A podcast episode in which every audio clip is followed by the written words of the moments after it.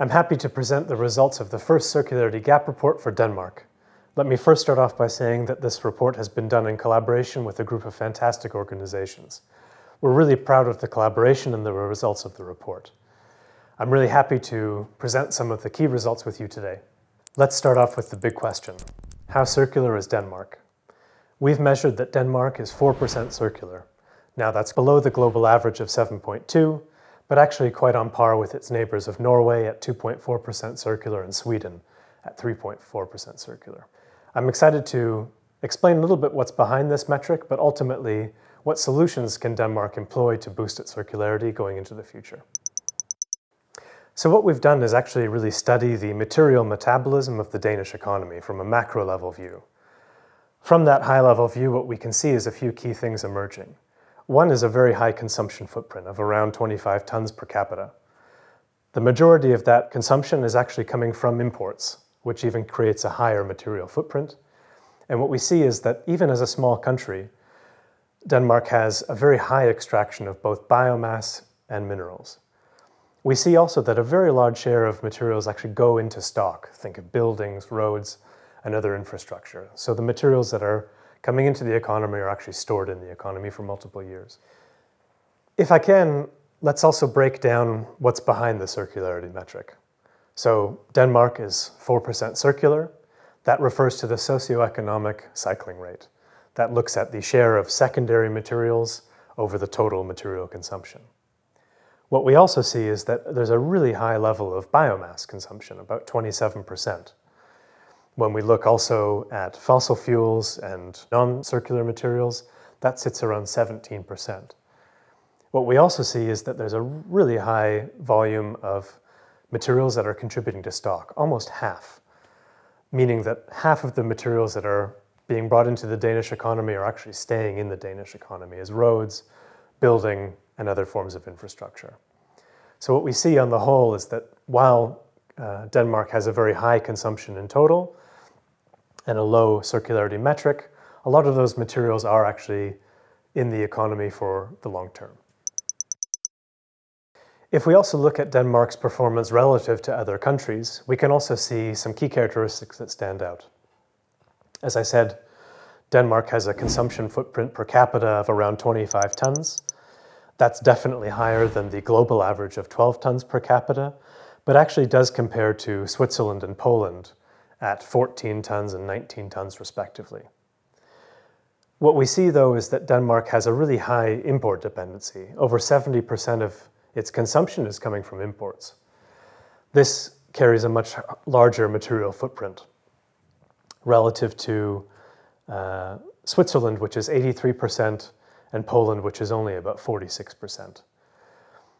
This has a direct effect on the circularity metric itself. So what we see is that Uh, the larger consumption of uh, the Danish eco economy and the larger material uh, footprint associated with imports equates to a lower circularity metric, the share of cycled materials over the total input, relative to uh, Switzerland, which is six point nine, and Poland, which is over ten. In addition to calculating the circularity metric of Denmark, what we've also done is a jobs baseline analysis. What this really does is look across the Danish labor market and really look at what jobs are contributing to the circular economy as core activities, indirect activities, and enabling activities.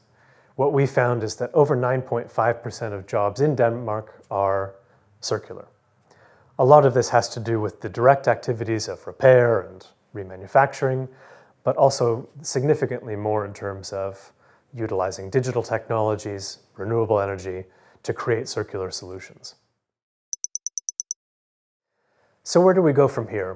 We know that Denmark is four percent circular, we know the number of circular jobs in Denmark, and we have a bit of an understanding of why uh, Denmark is four percent circular. What we've also done is developed a set of five scenarios, really looking at all kinds of circular economy solutions across different sectors. These scenarios are what we call counterfactual scenarios. They investigate what if, uh, and really give a sense of kind of what the future potential of circular economy could be in Denmark.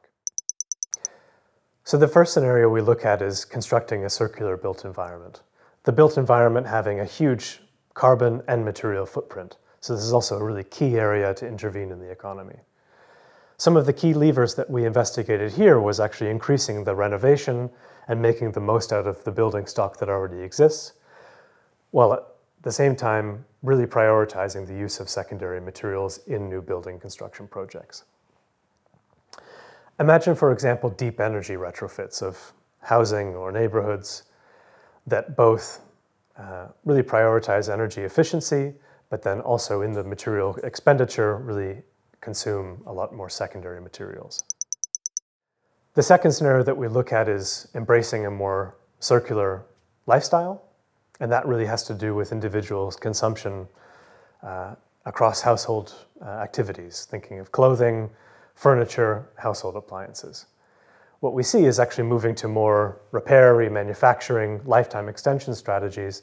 We could have a really significant re reduction of the, both the material footprint and carbon footprint, while also boosting the circularity metric itself.